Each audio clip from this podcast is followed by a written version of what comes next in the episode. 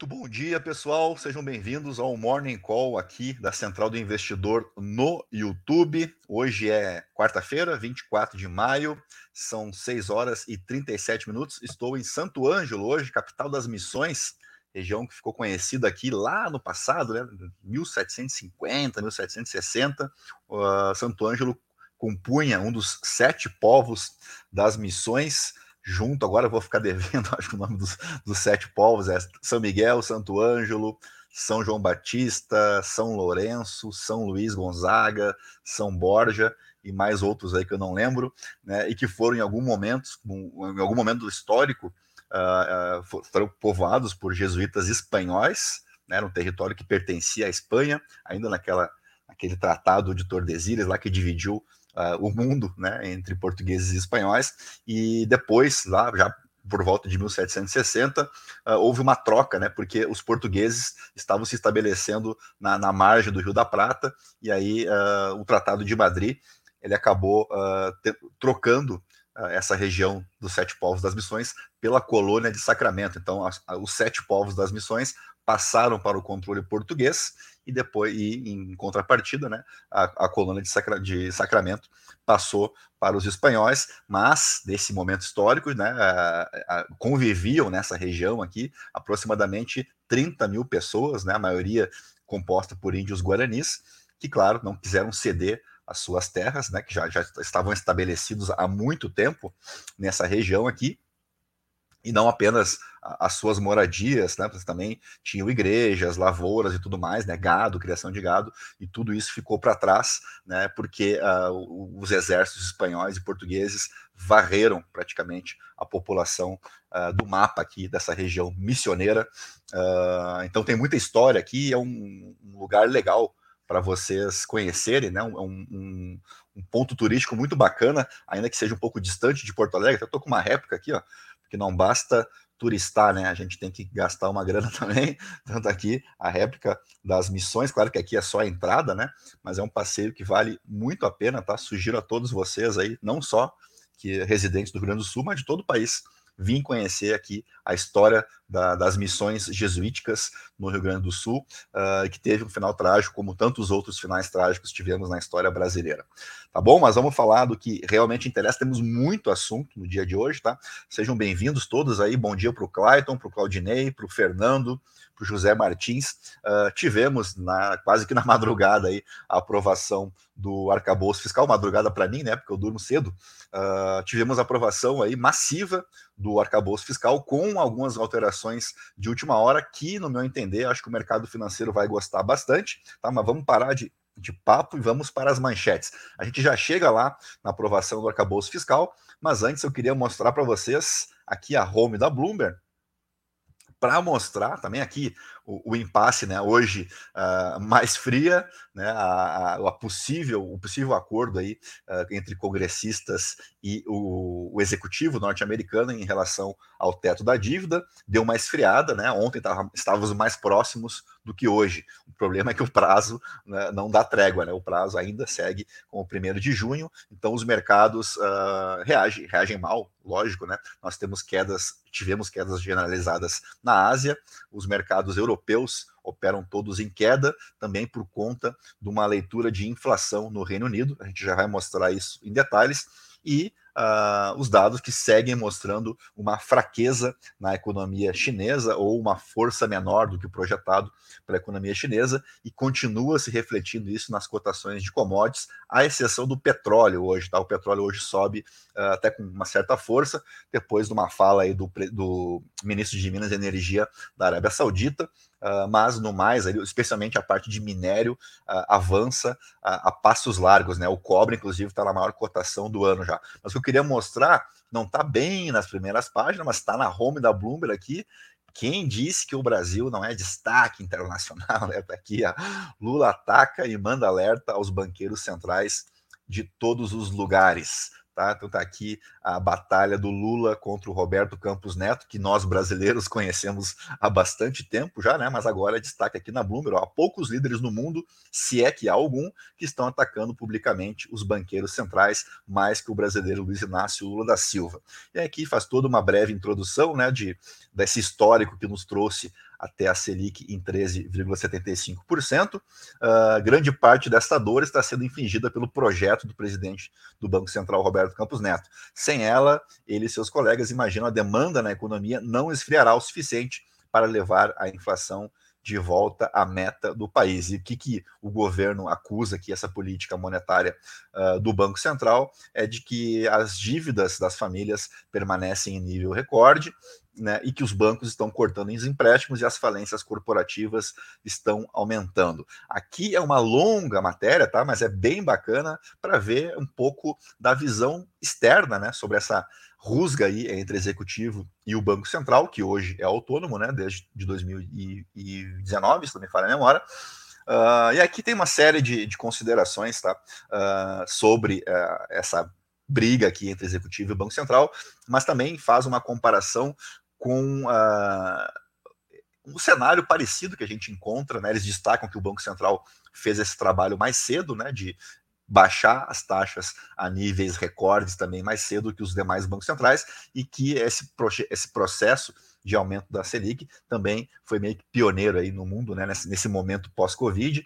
Então faz todo um destaque aqui de que é um problema, na verdade, global, né? Só que outras autoridades não são tão incisivas como o presidente Lula, mas ele fala que isso aqui é, uma, uma, é recorrente quase que no mundo todo, né? Governos insatisfeitos com as taxas mais altas do que o esperado, né? E que isso está trazendo muita dificuldade para trazer aí uma certa recuperação econômica, tá? Uh, vamos para o nosso resumo diário da Bloomberg. Deixa eu só voltar aqui para ver se tem algum recado de vocês.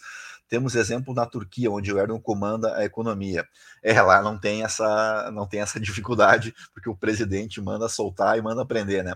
Uh, bom dia para o Fernando, acho que eu não tinha, não tinha visto ele por aqui ainda, e para o Carlos Perini, seja bem-vindo também. Vamos voltar lá para nossa matéria diária da Bloomberg. Então temos aqui ó, um, esse indicador que é bem interessante da região lá da Ásia e do Pacífico, do, da MSCI. Uh, ah, ele está no seu fechamento mais baixo nos últimos sete dias e o índice Xangai na China apagou todos os ganhos no acumulado do ano. Né? A gente via o Ibovespa nesse cenário aí há pouco mais de um mês atrás, né? operando inclusive no negativo. Agora é a vez dos chineses devolverem todos os ganhos registrados, uh, especialmente no início do ano, né? quando tinha uma expectativa de uma retomada mais forte da economia por lá. Uh, aqui temos então mais um dia que promete ser de perdas em Wall Street. Uh, lembrando que ontem já tivemos perdas de mais de 1%, né, no caso do S&P 500 e do Nasdaq. Uh, o progresso foi limitado nas negociações da dívida dos Estados Unidos na terça-feira, deixando a maior economia do mundo um passo mais perto de um possível calote. E aí lembramos, né? É possível? É, mas eu ainda sigo apostando que não seja provável, tá? ou ao menos um calote mais amplo, né? Talvez a gente tenha algum problema, algum estresse momentâneo nos títulos de mais curto prazo, mas é meio que impensável que a gente tenha de fato a confirmação de um calote uh, da maior economia do mundo e dos ativos considerados praticamente livres de risco, né? A gente uh, há muitos anos vinha falando que é o investimento mais seguro do mundo você investir em treasuries, mas uh, nem tudo é o que parece. aqui, ó, vendo os contrastes desde a preocupação com o teto da dívida dos Estados Unidos e a recuperação econômica da China, até aqui que eu queria mostrar para vocês, que é um fato novo, uh, as preocupações com a inflação persistente que pode manter as taxas de juros mais altas por mais tempo. Deixa eu ver aqui, ó, no Reino Unido, a gente teve uh, uma leitura acima da expectativa, tá? Então a gente tem uh, essa reação no mercado europeu agora nessa abertura muito em função disso. Então a gente pode destacar aí três triggers uh, globalmente falando, né? Essa dificuldade de recuperação da economia chinesa, esse impasse no teto da dívida norte-americana e a dificuldade em não é nem de trazer a inflação para mais próximo da meta na Europa, é parar de subir a inflação, né? É conter pelo menos para depois você tentar se aproximar mais da meta. Uh, se a gente comparar aí a, a inflação americana com a inflação aqui no Brasil e na Europa, uh, certamente a inflação europeia preocupa mais nesse momento, tá? parece mais difícil de se trazer para mais próximo da meta, tá?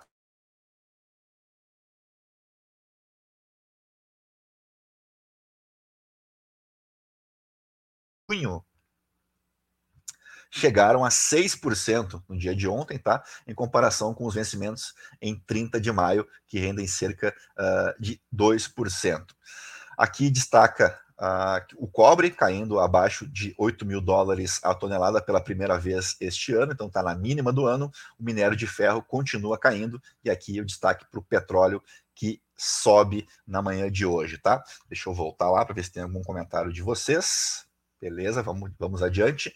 Aqui tem a matéria do The Economist no Estadão, tá, que mostra assim, um pouquinho o que, que seriam uh, as consequências de um calote na dívida americana. Também é uma matéria bastante extensa, tá? não vai dar para a gente passar por ela aqui, mas recomendo a leitura, é uma, uma matéria muito interessante para a gente tentar entender em números né, o que pode acontecer em um possível calote, mas eu destaquei aqui aquilo que eu já tinha comentado com vocês uh, anteriormente, né? Eu falava em 32, mas na verdade é 31,4 trilhões de dólares, né? Uh, o total desses empréstimos federais dos Estados Unidos, uh, e o país ficará sem dinheiro para arcar com todos os seus compromissos financeiros, desde o pagamento de salários até o envio de cheques aos pensionistas e o pagamento de juros de títulos. O que, que pode acontecer? Qual é o plano B que o governo americano vem trabalhando em não chegando a um acordo com o Congresso. Uh, não é nem um pouquinho amigável politicamente falando, se a gente pensar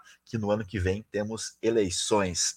Então, o que poderia ser feito é você uh, disparar aqui uh, uma emenda constitucional uh, conhecida como priorização do pagamento, ou seja, você colocaria os aqui chama de debenturistas, né, mas esses credores da dívida americana, à frente, por exemplo, de pensionistas e militares, né, o que seria algo assim bastante impopular. Claro que o governo Biden está fugindo disso como o diabo foge da cruz, né, porque não é nem um pouco aconselhável, politicamente falando, uh, num ano antes das eleições. Uh, mas também a gente tem que lembrar que todo, inclusive o Kevin McCarthy, que é o presidente da Câmara, nos Estados Unidos, todos eles precisam se reeleger no ano que vem, né? Então, se você começa a fazer um jogo mais duro também, isso pode uh, acarretar numa impopularidade frente aos eleitores republicanos também, tá?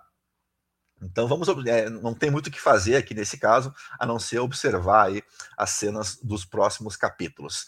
Acho que demos um, um bom panorama uh, global aqui, então podemos passar para o assunto mais importante aqui nas terras tupiniquins, que é a aprovação do texto base do arcabouço fiscal, né, com uma mudança de última hora, a gente já vai, já vai falar sobre ela aqui, mas eu queria destacar inicialmente a, o placar da votação, né? Foram 372 votos a 108, uh, ah, e a gente lembra que eram necessários apenas, entre aspas, né, 257 votos. Por que, que uh, esse número de 372 é importante? porque com essa votação você inclusive conseguiria aprovar a reforma tributária, que ontem né, o Arthur Lira e o acho que é o relator o Agnaldo Ribeiro, o deputado, uh, prometeram encaminhar o texto no dia 6 de junho agora, da reforma tributária, que já vem sendo discutido há muito tempo, inclusive tem duas propostas né, uh, prontas, já duas PECs bem maduras, uh, uma no Senado, outra na, acho que as duas no Senado, e parece um texto maduro. Uh, claro que ele vai ser amplamente alterado, porque precisa atender aí uma série de segmentos uh, da sociedade, né? Como aconteceu aqui com o arcabouço fiscal. Acho que no caso da reforma tributária será mais ainda, né? Será mais difícil ainda esse diálogo, mas a gente tem uma sinalização agora do presidente da Câmara, que é o cara que dá o, o ritmo né, dessas, dessas votações, uh, de que, então, no mês que vem, superado aqui a questão envolvendo o arcabouço fiscal, a gente passe, então, a tratar de reforma tributária. Uh, Para uma reforma tributária, que seria uma emenda parlamentar, seriam necessários 308 votos. Então, a gente tem aqui uma margem bastante confortável, né, de 372, uh, que poderia, sim, então, aprovar uh, uma reforma tributária. A gente teve, tem para hoje, os destaques né, que, os, alguns partidos colocam. Ontem foi rejeitado um destaque da Federação Pessoal e Rede, mas hoje tem outros destaques a serem lidos.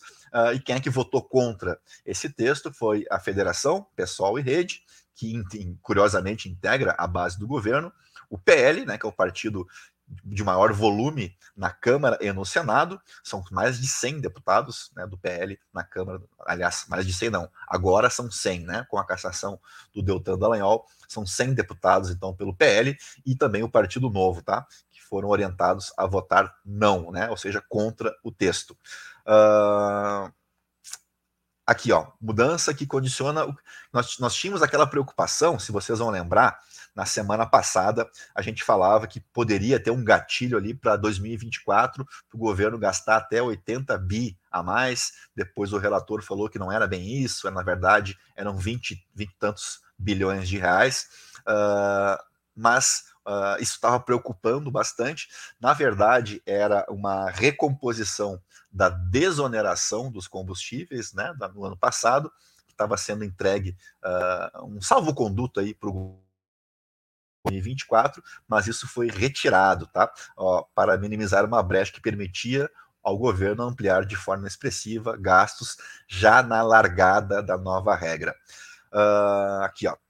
Adotou como critério desconsiderar estimativas e projeções para dar prioridades aos resultados efetivos de receita e despesa. E aí, ele, como ele bem